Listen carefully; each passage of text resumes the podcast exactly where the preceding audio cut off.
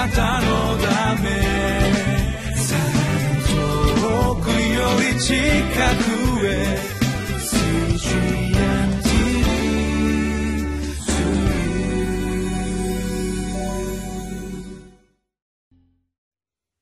皆さんこんにちは。4月23日月曜日、リビングライフの時間です。私は日本キリスト教団深沢教会牧師の斉藤敦史と申します。本日も与えられた御言葉を共にいただき、読み味わい、神の御言葉の喜びを共に知りたいと思います。本日私たちに与えられました御言葉は、旧約聖書イザヤ書49章1節から13節です。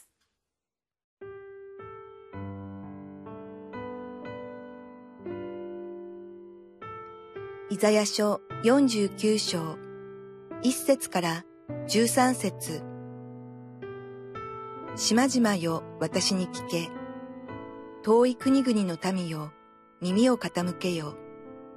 主は生まれる前から私を召し、母の胎内にいる時から私の名を呼ばれた。主は私の口を鋭い剣のようにし、御手の陰に私を隠し、私を研ぎ澄ました矢として、矢筒の中に私を隠した。そして私に仰せられた。あなたは私のしもべ、イスラエル。私はあなたのうちに私の栄光を表す。しかし私は言った。私は無駄な骨折りをして、いたずらに虚しく私の力を使い果たした。それでも私の正しい訴えは主と共にあり、私の報酬は私の神と共にある。今、主は仰せられる。主は、ヤコブをご自分のもとに帰らせ、イスラエルをご自分のもとに集めるために、私が母の胎内にいるとき、私をご自分のしもべとして作られた。私は主に尊ばれ、私の神は私の力となられた。主は仰せられる。ただ、あなたが私のしもべとなって、ヤコブの諸部族を立たせ、イスラエルのとどめられている者たちを帰らせるだけではない。私はあなたを諸国の民の光とし、地の果てにまで私の救いをもたらすものとする。イスラエルをあがなう、その聖なる方、主は、人に蔑まれているもの、民に忌み嫌われているもの、支配者たちの奴隷に向かってこう仰せられる。王たちは見て立ち上がり、首長たちもひれ伏す。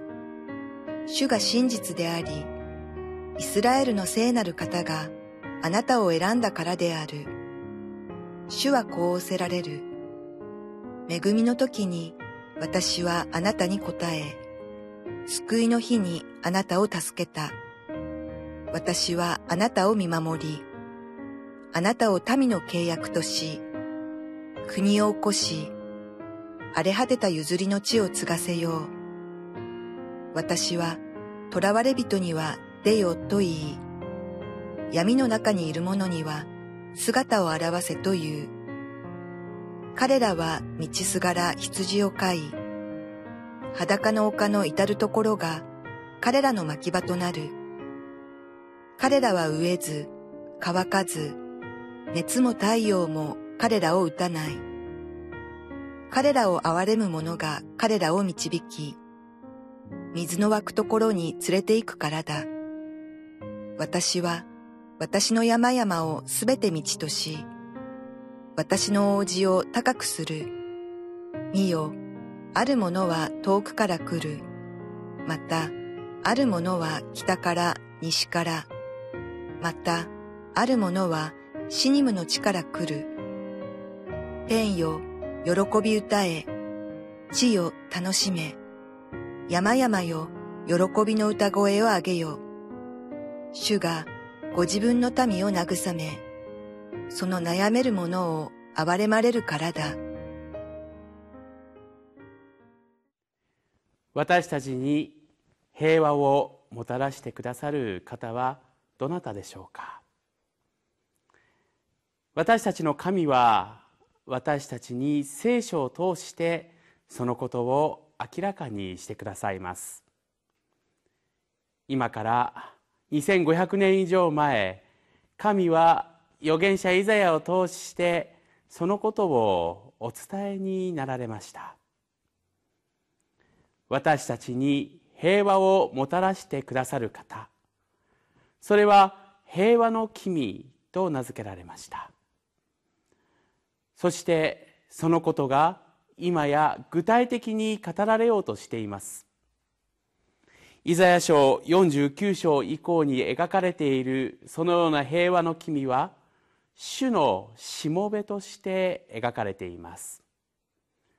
しもべ、それは文字通り主に仕えるものです。しもべに求められているもの、それは従順です。私たちは聖書に記されたしもべという文字を見るときに、しもべにまつわるそのようなイメージを抱くものとさせられています。今私たちにそのしもべが果たすべき使命が何であるかを、神はイザヤを通し、また聖書の言葉を通し私たちに知らせようとしているのです。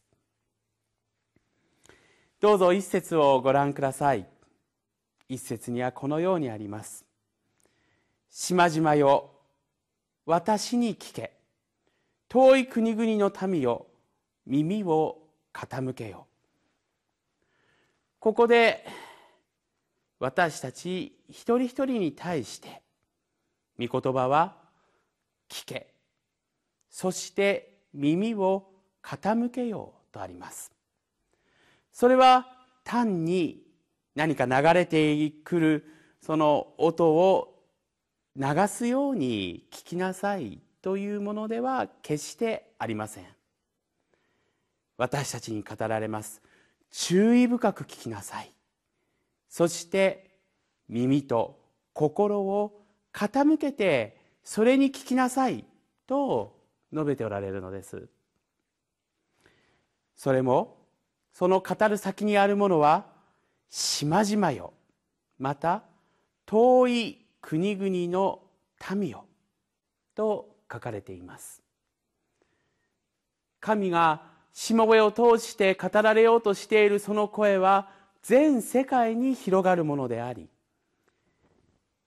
津々浦々、また地の果てにまで聞こえるその御声に、私たち一人一人は耳と心をそば立てて聞くように促されているのです。ですから私たちに求められているもの、それは真剣にこの語りかけてくる声に耳と心をじっくりと傾けてくることです。何か大きな声がガンガンとなって、それを私たちがこの自動的にただ惰性として聞くというものではありません。それだけ私たちにとって重要なメッセージが、しもべの使命というそのようなテーマを持って語られているということを私たちは知りたいのです。3節にはこのようにあります。そして私に仰せられた。あなたは私のしもべ、イスラエル。私はあなたのうちに私の栄光を表す。神が地の果てにまで語りかけようとしているその御声は、そのいくつく先にあるのは神の栄光が物語られるということです。神の栄光が物語られるというのは、それすなわち私たちの神が神とされるということです。私たちは神を知っています。神が私たちのために何をしたかということを私たちは御言葉を通して知らされます。しかしながら私たちはそのような神を知っても、本当に自分自身の神としてこの聖書に描かれ、主のしもべを送って栄光を示される神としているでしょうか。ですからしもべはそれゆえに苦しむのです。4節に書かれているのは、主が無駄な骨折りをして虚しく私の力を使い果たした。これが神の言葉が語られる先の人間の世界の悲しい現実です。しかしだからといって神の言葉が虚しく消え去られることは決してありません。それでも私の正しい訴えは主と共にあり、私の報酬は私の神と共にある。私たちはどんなに厳しい現実の中にあっても、その現実の中で栄光を示される神様にいかに信頼を寄せることができるか。その神は私たち一人一人の名前を呼び、そして私たち一人一人を決して捨ておかれない方であることを、このイザヤの言葉は十分に確証してくださっているのです。主のしもべは母の胎内にある時から神によって覚えられてきた。そのしもべと同様に私たち一人一人も神に忘れられることなく、深い導きの中で憐れみを受け、そして愛されていることを忘れてはならないのです。そして主のしもべは6節に書かれているように、諸国の民の光とし、地の果てにまで私の救いをもたらすものとすると描かれています。私たちにとってそのような地の果てにまで神の栄光を知らせるために働いた方、それは私たちの救い主であるイエス・キリストに他ならないことを、私たちは聖書を通して知らされています。その主イエスを私たちが救い主としているということは、私たちの生き方が主イエス・キリストによって変えられ、そして主イエスの行ったことに私たち一人一人が与えられた生活のすべてが生かされるように促されているのです。私たちは主の救いを受けた、それをいただいた。それは私たちの心の中に染み渡り、体へと染み渡ります。でもそれだけでは終わりません。私たちの救い主が世の光となられたように、私たちもまたその光を投影し、その光を反射するものとしてこの世の中に押し出されていくのです。苦しみ、それは主の十字架でした。しかし十字架の後に主のご復活があったことを、私たちはセットとして救いとして受け入れています。私たち一人一人がこのような約束に耳を、また心を傾けて、遠くから響いてくるその御言葉、しかしそれは私たちの命を生かすものとして、その日々を歩んでまいりたいと願います。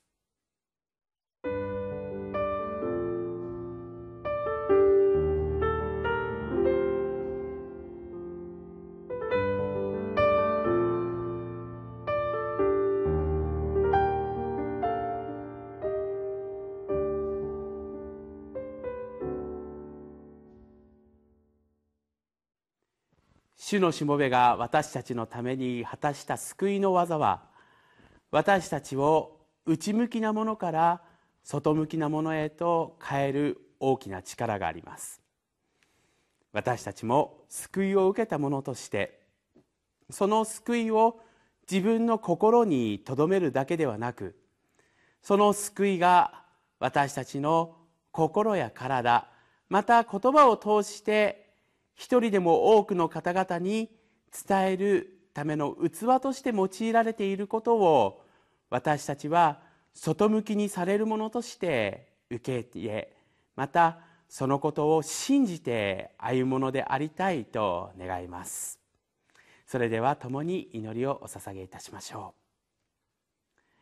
地の果てまでも救いの御業を私たちに知らせてくださった父なる神様、あなたが私たち一人一人のために使わせてくださった主のしもべであるイエス・キリストを十字架と復活の主としていただいたこの恵みを感謝いたします。今私たちはあなたによって変えられようとしています。そしてすでに変えられました。変えられたものとして私たちが主の教えを、また主のなさったことを喜びとし、救いの御業を述べ伝えるものとさせてくださいますようにお願いいたします。この祈りを私たちの救い主イエス・キリストの皆によってあなたの御前にお捧げいたします。アーメン。あなたのため遠くより近く